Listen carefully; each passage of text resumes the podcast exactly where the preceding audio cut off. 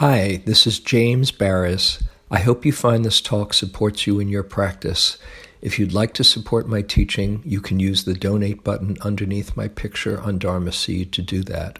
Your support is greatly appreciated. In case you're wondering what the heck I was talking about, the boy who knew Pali. Did you wonder what am I talking about? There, he's now in his 30s. He's about 35, 36. I met him when he was 12, and when he was, he's from Sri Lanka, and when he was, I think about 3, he started spontaneously chanting in Pali. It never was taught any of this. Started chanting the Pali chants that the monastics, the monks, didn't know quite how the chanting really was supposed to be. And they would list, they came, the great ones, Mahasi Sayadaw came to visit him, and all the great, or many of the great Sayadaws came to hear him because he knew them. He remembered, he was, one of his lifetimes, one of his incarnations was with Ajahn Buddhaghosa, who is the great, who wrote the great commentaries on the Pali Canon called The Path of Purification, the Visuddhimagga, in about 500 AD.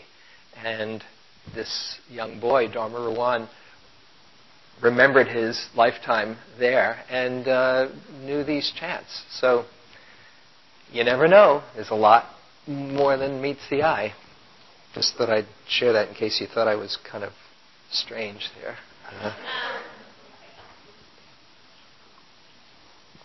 You still think I'm strange, I know. Okay.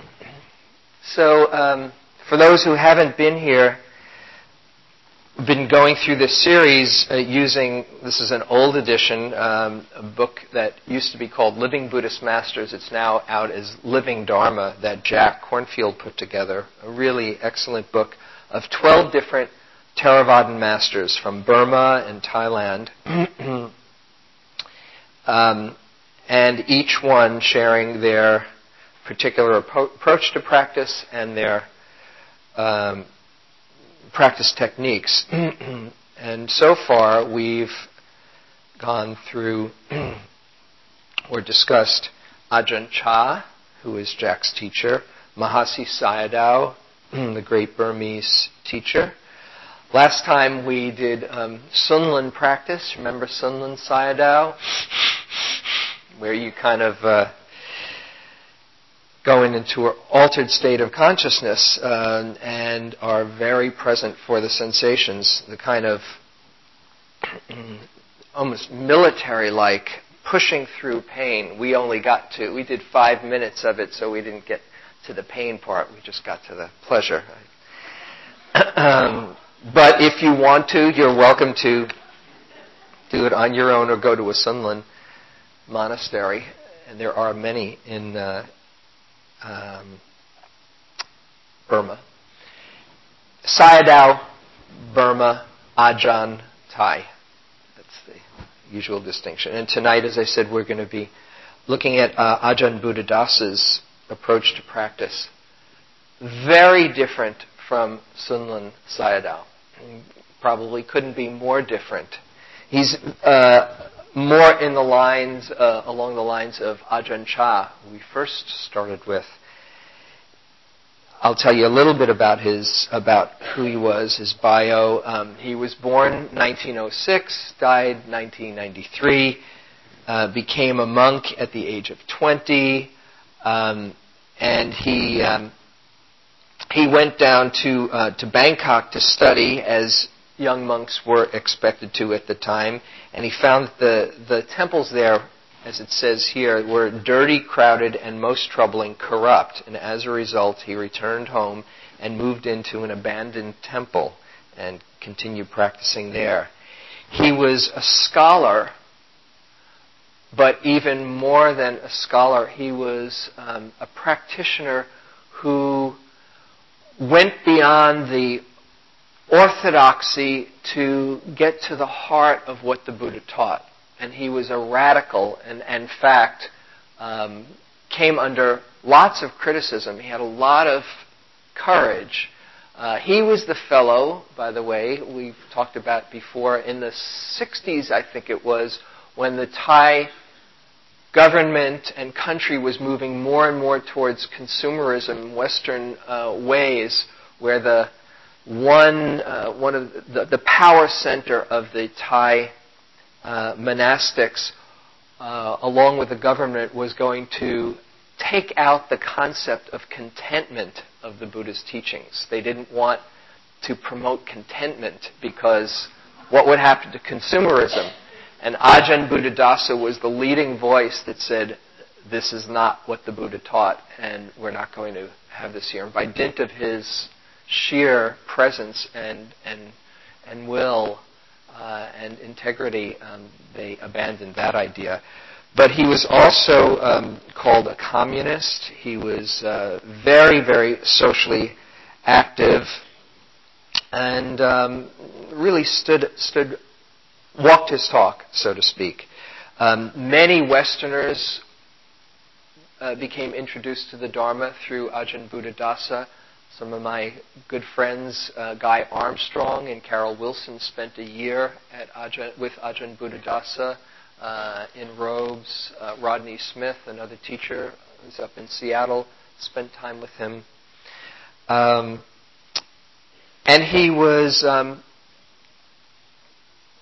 he was very ecumenical. He was a scholar in comparative religion as well.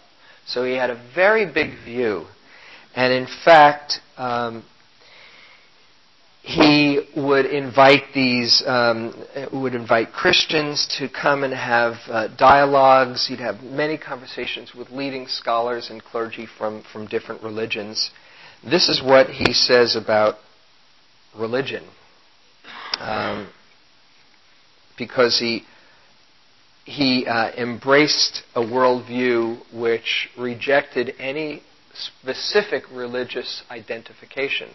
And it's pretty amazing for one of the leading Thai masters, Buddhist masters. He said that in advanced perspectives there is no religious identification whatsoever. Those who have penetrated to the highest understanding will feel that the thing called religion doesn't exist at all. There is no Buddhism. There is no Christianity. There is no Islam. How can they be the same or in conflict when they don't even exist? What does that mean? They don't even exist. They're just concepts. They're just ways that the human mind has of understanding reality, and very skillful and inspiring paradigms, but it's still just the human mind trying to describe that which cannot be named. And so he would go beyond the world of concepts. This might be a comfort to people who don't necessarily like the ist of anything, don't like to be called any kind of ist. The Buddha didn't teach Buddhism. He taught about waking up, and the ism came afterwards. And yet, there's something it can be a skillful means to say, I am a Buddhist, or I am a follower of the Buddha's way. It's not to put that down, it's just to see it on a relative level rather than the ultimate level. And I so respect Buddhadasa for his spacious approach to practice and to life. When you go to it, one of his main centers is called Suan Mokkh. I know some people. How many people? Anyone have been to Suan Mokkh? Kate has. We have. Yes. Actually, what's it like there? A lot of mosquitoes. Okay, that's what he remembered. Yeah.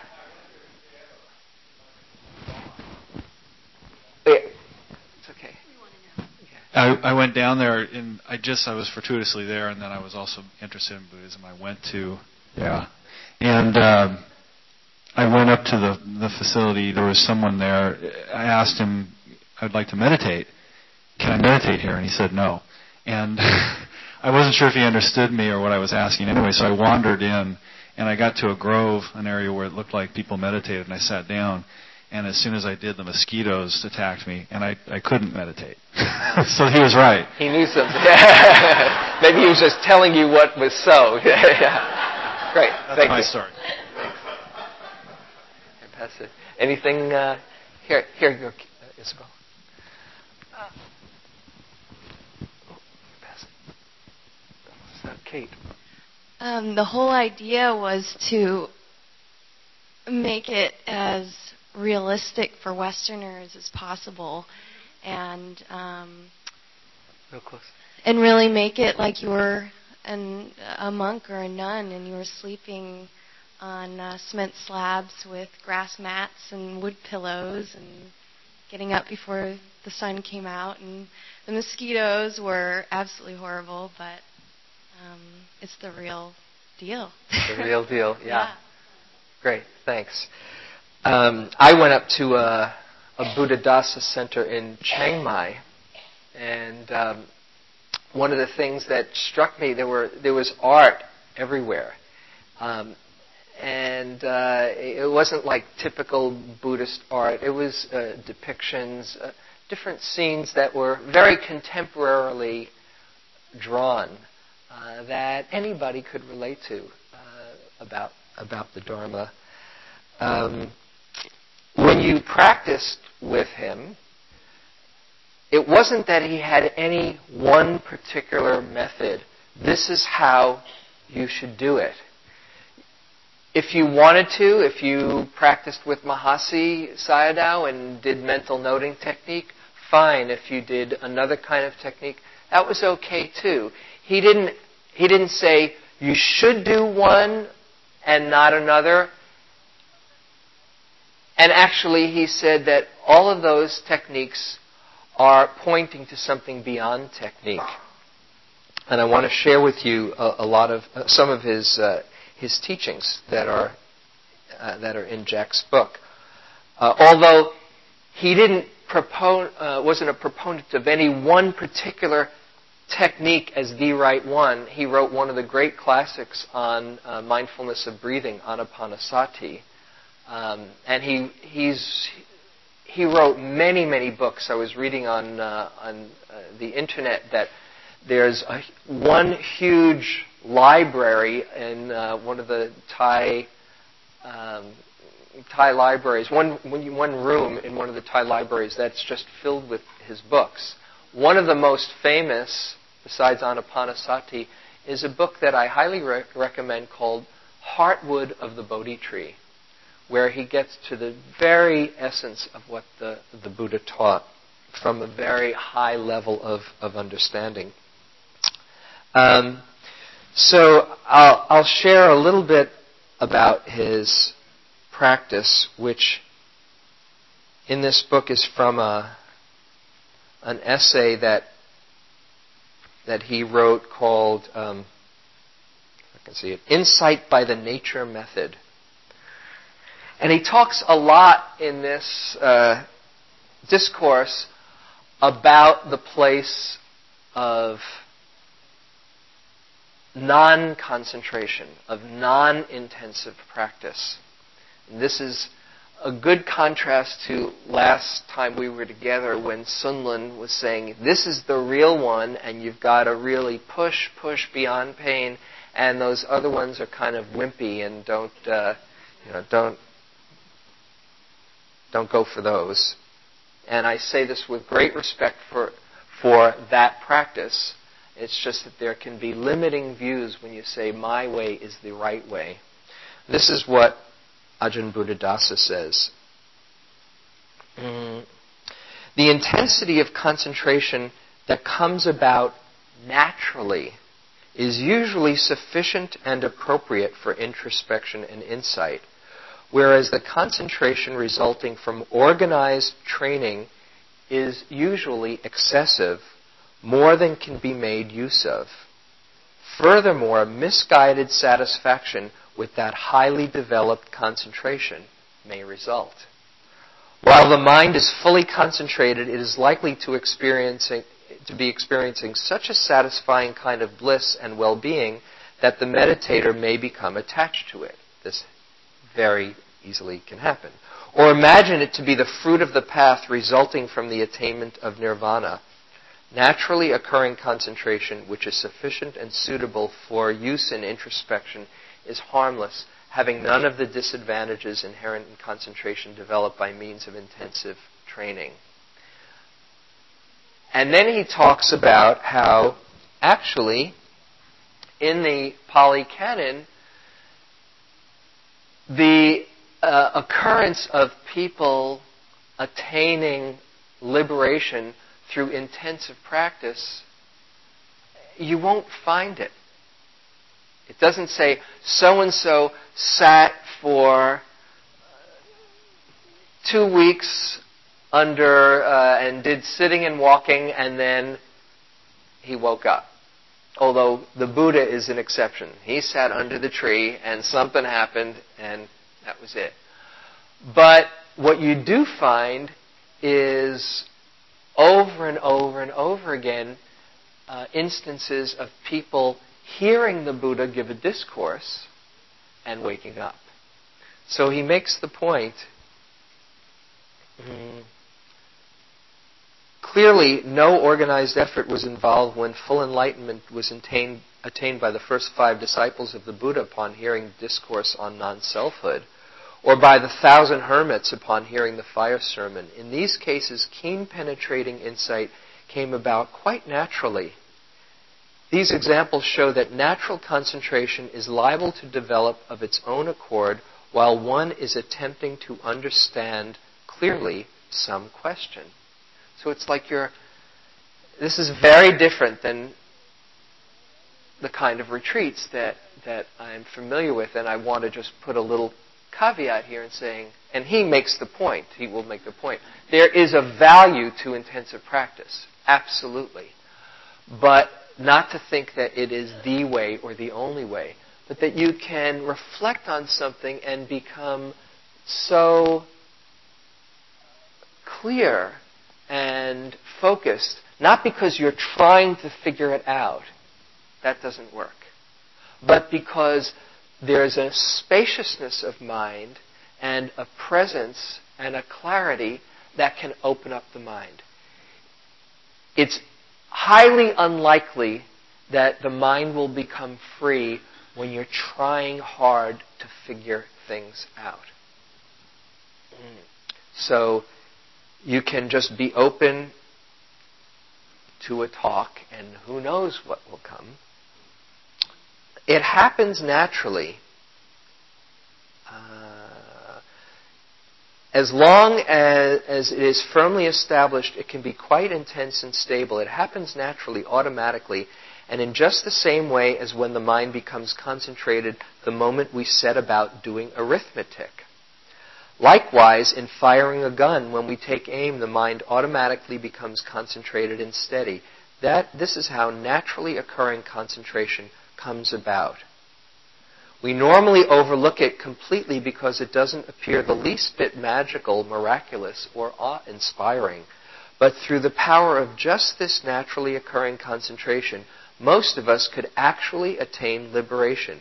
We could attain the fruit of liberation, nirvana, full enlightenment, just by this means. Then, let's see, he says that deep concentration is kind of a follow-up to what a moment ago, is a major obstacle to practice.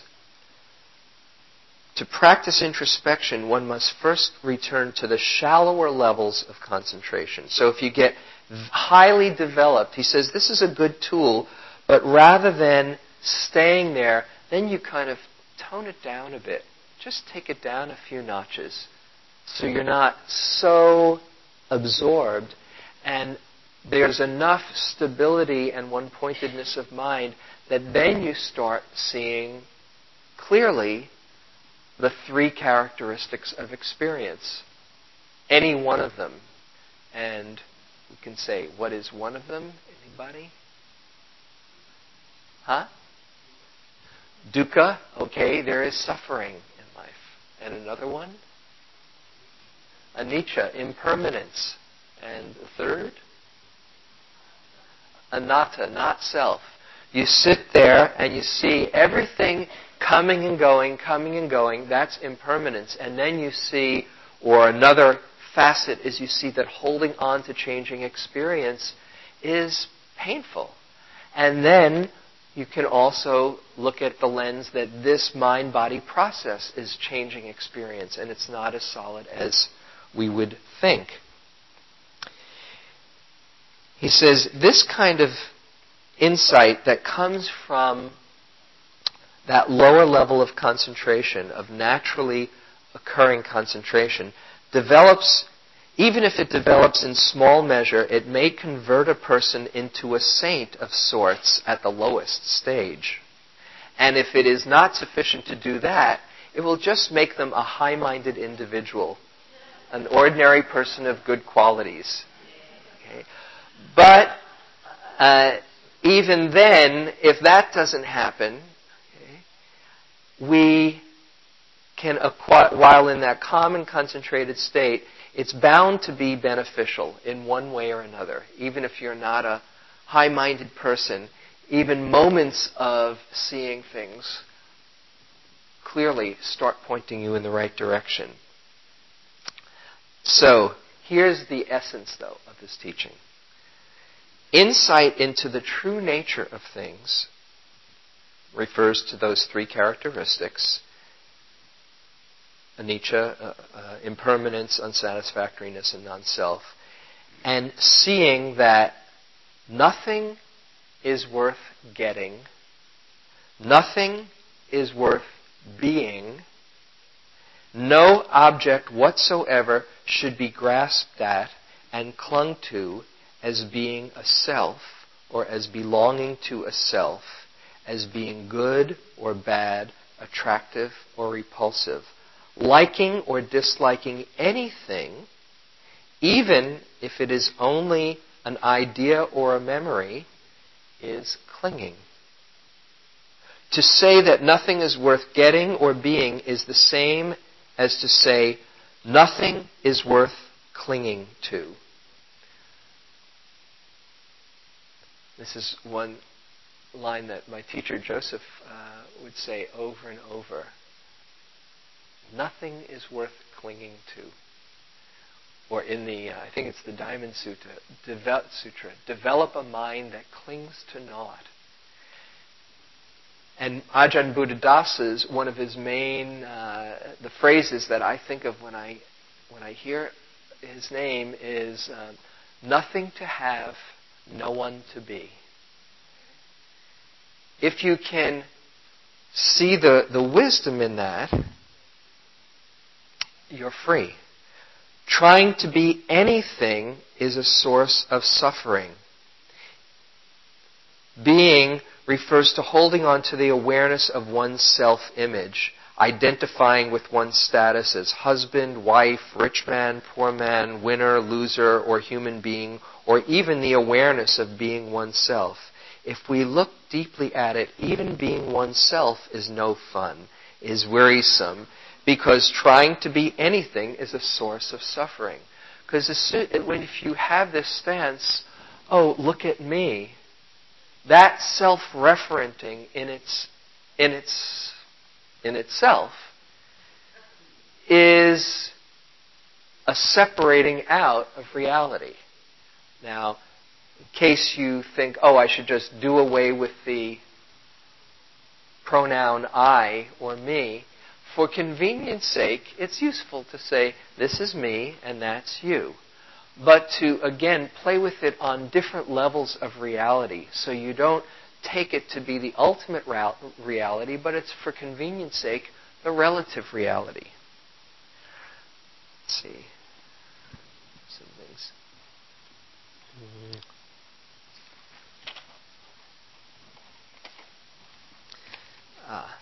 The burden of getting and being. Okay.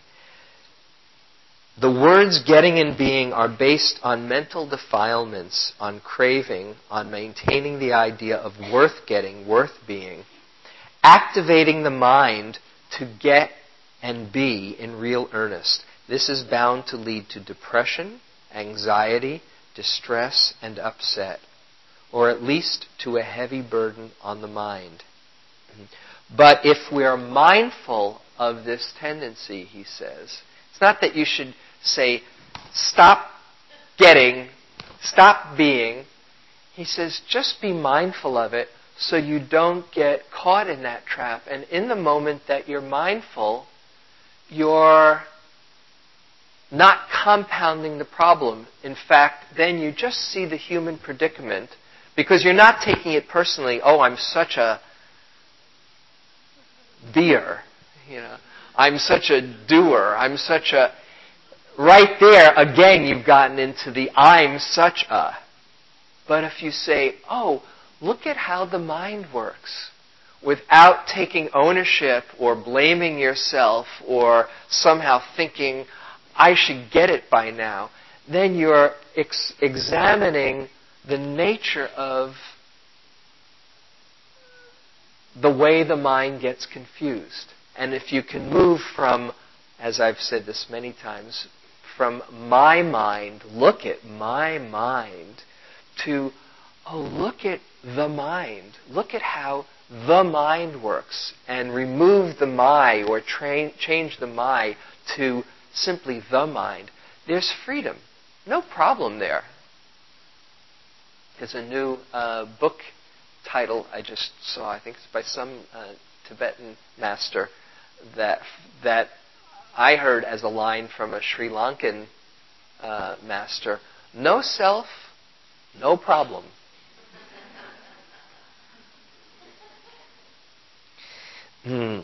So then he says, well, you might think this means if you're not a slave to your self-image or your possessions, if nothing is worth getting or nothing is worth being, then what does that lead to? Does it mean being a zombie? Does it mean just, oh, well, life is just going to happen to me, who cares, you know, or there's somebody who's having a hard time, but, you know, I have nothing to do or to be, so that's their tough luck. He says, this is not it at all. Remember, he was a great social activist. I think he was one of the, he was one of the monks that when they started to cut down the teak in Thailand, it's so sad. It's been decimated like a fraction. I think it's maybe 10 or 15% of what was a century ago. That they would tie robes around the trees and ordain the trees so that the cutters wouldn't cut the trees. So he's not saying, oh, just kick back, nothing to do, nothing to be. He's saying, when you're not caught in that selfing or in this heavy attachment of look at me, then your actions are coming from a very free and very powerfully effective place. Because there's an emptiness that allows you to align with truth. And he said, use the example of the Buddha. The Buddha, you know, fed his body and did his activities, but what he did from discriminating wisdom and loving kindness. It wasn't motivated by what's in it for me. And we all know, you know, you just have to look at positive psychology these days. We all know that happiness, at least intellectually we know, happiness is not about what I can get, what's in it for me, but a deeper kind of happiness is giving to life, what I have to offer to life. That's a deeper, more fulfilling happiness. That's coming from a very different place than check me out or, hey, give me mine. So it means that you're acting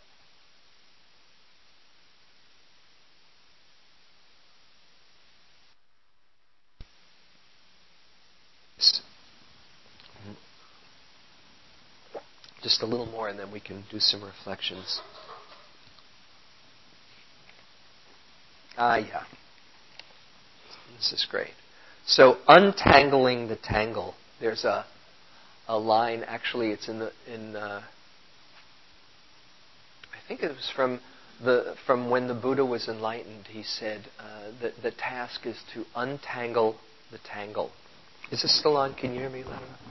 To untangle the tangle, the knot, all of the twisted strands of confusion that have been developed for so long, to untangle all of that confusion and be clear and unknotted. And Buddhadasa talks about this as well. He says, when we have really come to perceive clearly that nothing is worth getting or being, wholesome detachment with the world develops in proportion to the intensity of our insight. This is a sign that clinging has become less firm and is starting to give way. It is a sign that we have been slaves for so long that the idea of trying to escape has at last occurred to us. This disenchantment and disillusionment occurs when one becomes fed up with one's own stupidity in grasping and clinging to things. As soon as disenchantment has set in, this is the word nibbida is used, which sometimes is talked of as utter revulsion or disgust, but more accurately, it's the word is disenchantment with what usually mesmerizes and puts us under a spell. As soon as we see through that spell and disenchantment and disillusionment occur, there is bound to come about a natural, automatic process of disentanglement, as if a rope which one had been tightly bound were being untied. A rinsing out, as when the dye that had been firmly fixed in a piece of cloth is washed out by soaking it in the appropriate substances. This process, whereby clinging gives way to a breaking free from or dissolving out from the world or from the objects of that clinging, was called by the Buddha emancipation. This stage is most important. Though not a final stage, it is a most important step toward complete liberation. When one has broken free to this extent, complete liberation from suffering is assured. Isn't that neat? Once you see through the game, really see, then you start to unravel all of the strands that have kept us bound. And you keep on following that strand of truth, and it will lead you to freedom. He says, you might think that, oh, well, that idea of enlightenment was for when people lived in the Buddha's time. He said, not so. It's available right here. And he says that one of the great supports is a purity, a coolness that comes when we are aligned with what brings happiness. He says it is based on purity of heart, just like the Buddha says that when we live from a place of integrity and wholeness, it brings about an ease, and then we can find some mental happiness and joy. He talks actually a lot about spiritual joy. Just by making our own way of life, of daily living, so pure and honest that there arise in succession spiritual joy, calm, insight into the true nature of things, disenchantment, withdrawal, escape, purification from defilements, and then the peace of nirvana, coolness. From this purity, will find himself a spiritual joy in both work and leisure. And this very joy induces clarity and freshness, mental calm and stillness. Then he talks about nirvana or nibbana. He's the fellow who wrote the treatise Nibbana for Everyone. He says, if you think that nibbana is nirvana is some kind of state that is really extraordinarily hard to attain, you're missing something. Nibbana, a state of complete coolness and relaxation, happens to us very often, but we miss it. This is a great treatise. It's on the internet. You can just Google Nibbana for Everyone, and you'll get it.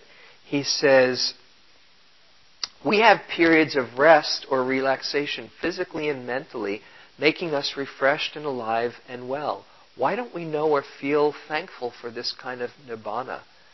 Because we miss it. That's the basic point. We're so looking for the next thing. But he says, if you can pay real attention to when the mind is completely free of wanting, when there's a deep relaxation where you don't need to add anything more or take anything away from the moment, that's a moment of freedom. And it's not that you have to wait 10 lifetimes and do, 200 intensive retreats at Spirit Rock to get it. It's right here. It's right here. Nibbana for anyone and for everyone.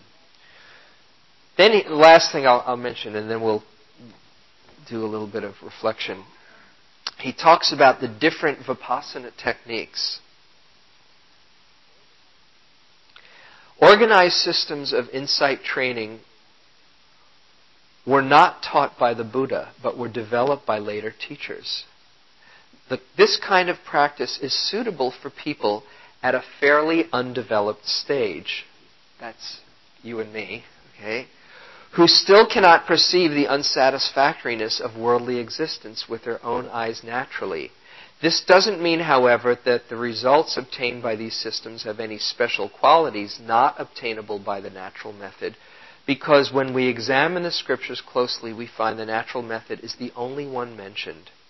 Some people find it difficult to understand the natural method or believe that natural insight could be developed only by someone who had become so remarkably virtuous or had such a suitable disposition that for him to come to full understanding of things was just child's play. What was a person to do who lacked transcendent virtues and appropriate disposition?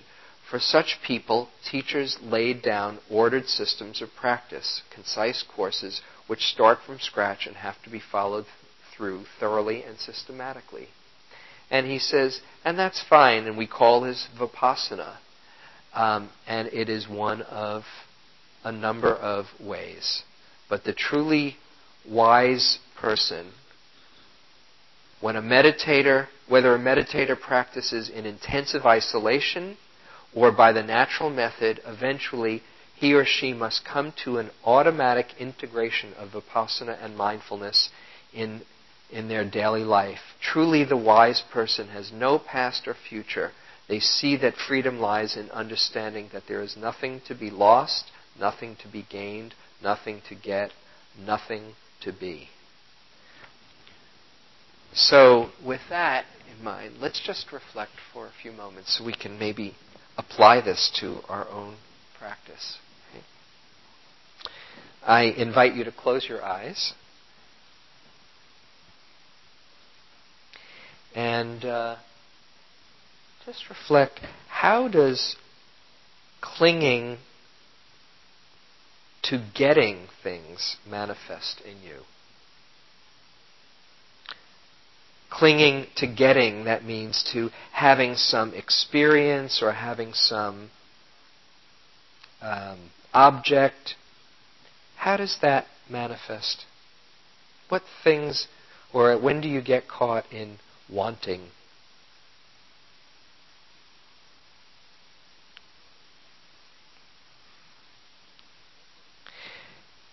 And what would it be like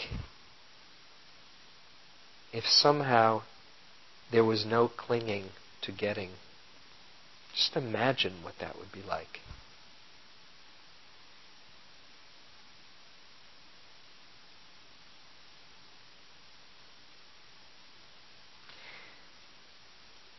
And then, how does clinging to being manifest in you? What is it that you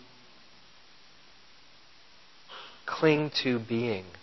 I am this. I want to be that. If I get to be this, then I'll be okay. Just see the different ways. It manifests in all of us, so not to take it personally.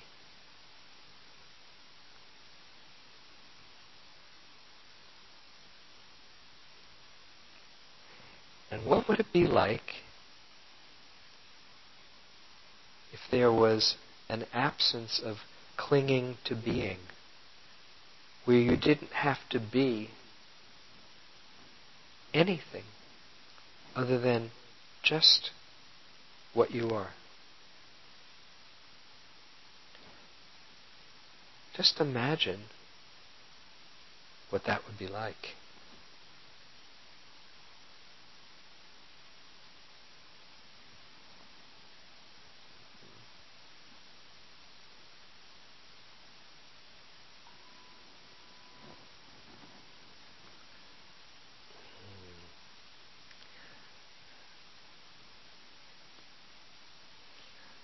Now, I just invite for just a few minutes, if you feel like it, turn to somebody near you, and you can pick either one, either clinging to being or clinging to getting, and just share what you might cling to. You don't have to get into the details, the sordid details or whatever, but imagine what it would be like if there wasn't clinging to either getting or being. And this can be something that perhaps you can practice this week. If there's something that comes to mind, you say, oh, I really want, just put it on your radar. What would it be like to not get caught in that attachment? Okay, so just we'll just take a few minutes in this to somebody, and then we'll come back.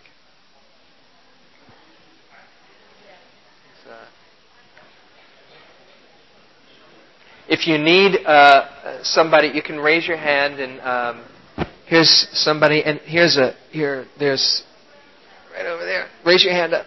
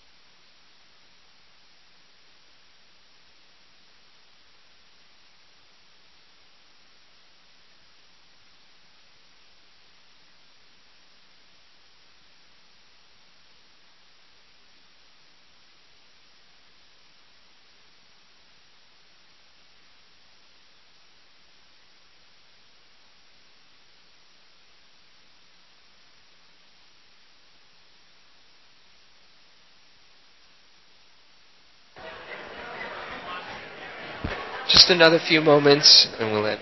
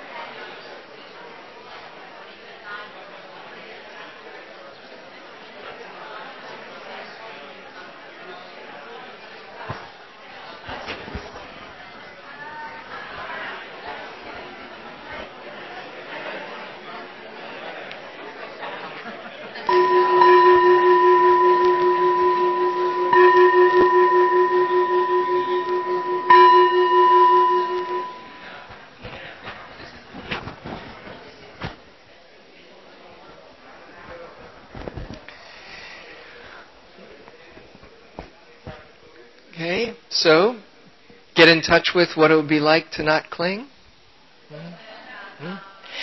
Now, I'm just curious. If you're, not that you're there, but if you could imagine what it would be like. I'm curious. Raise your hand. If you could imagine what it would be like to not cling to either getting or being. Okay? If you can, don't be shy about it. It's not like, who am I to imagine that? It's okay. If you can imagine, it's good to imagine that. Because it allows that, it just opens up that possibility. It can be very inspiring. Wow, how cool that would be. Let yourself be inspired by your imagination. We just have a few moments left. But anything that either comes up from his teaching or from that exercise you want to share? Yeah, all the way back there, Isabel, if you're sitting down. Yeah. Okay, hold it right next to your mouth, too. What I realized was that... and I was telling my person that I was talking to, is that by clinging to that which I cling to, it keeps moving me forward to a future thing, and it precludes my being in the present. So, by allowing myself to let go of that, I could enjoy things that I might otherwise, that I would miss, because I'm so focused on the yearning. Mm-hmm. Beautiful. Yeah. And that allows you to enjoy being in the present if you're not clinging, but also the corollary is when you come into the present, you've just eliminated the clinging. So that's how mindfulness works. Oh, what's happening right now? And if you see this moment as complete, the clinging is not being reinforced and developed. Beautiful. Anything else? Right over here. Probably last one and then we'll close. I was just imagining what it would be like to not be clinging to being something. And real close to you. For me, it felt like... I could imagine a lot of self-acceptance, or just acceptance and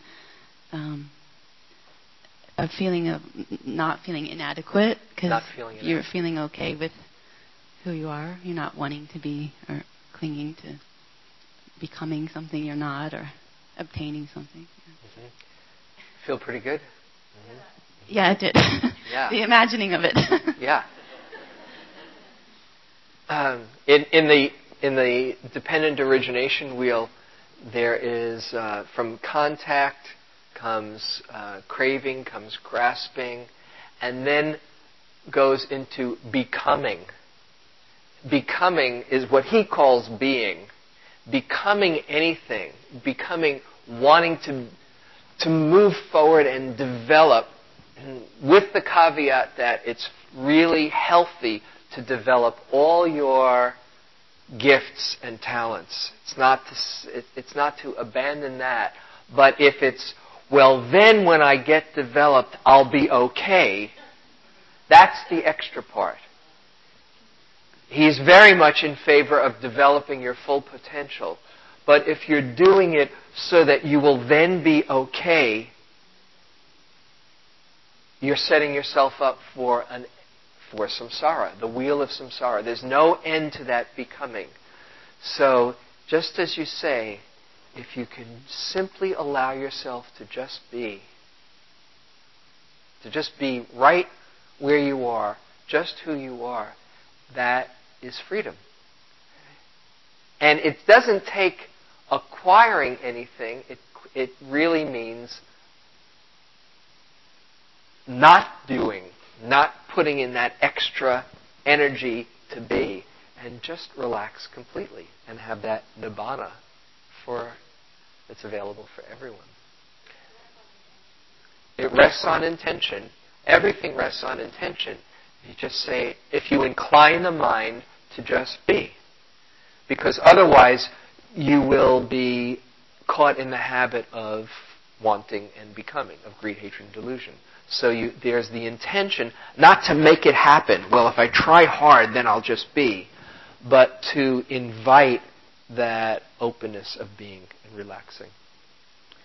Okay, so you might play around with it this week. Oh, if there's something that came to your mind, see what it's like to just relax the grip.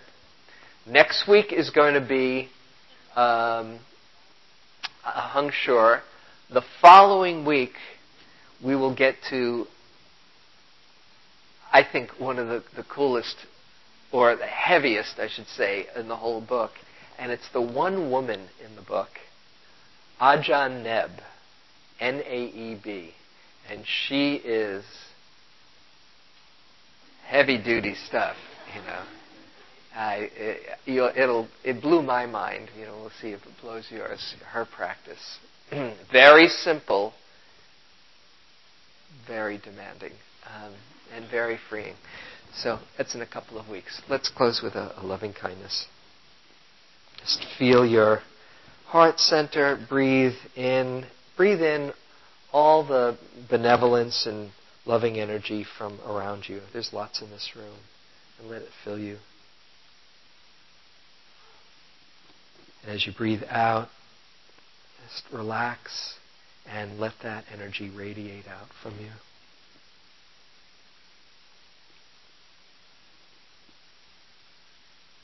And then simply allow yourself to relax and let life move through you. Allow yourself to be just as you are.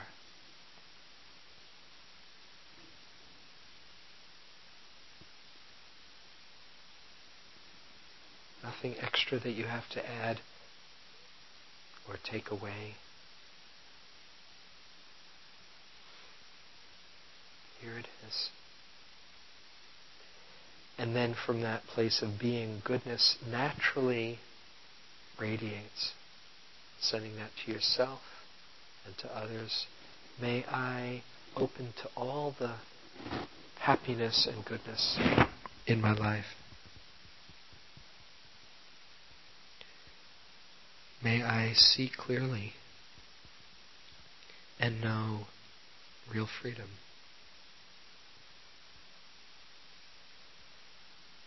May I feel the love that's inside and share that well.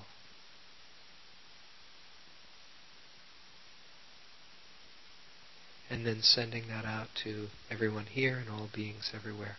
As I want happiness, may all open up to the happiness in their lives. As I want peace, may all know real peace and freedom inside. May all beings share their love well. And may our coming together have a beneficial effect for everyone we know and for all beings everywhere. May all beings be happy.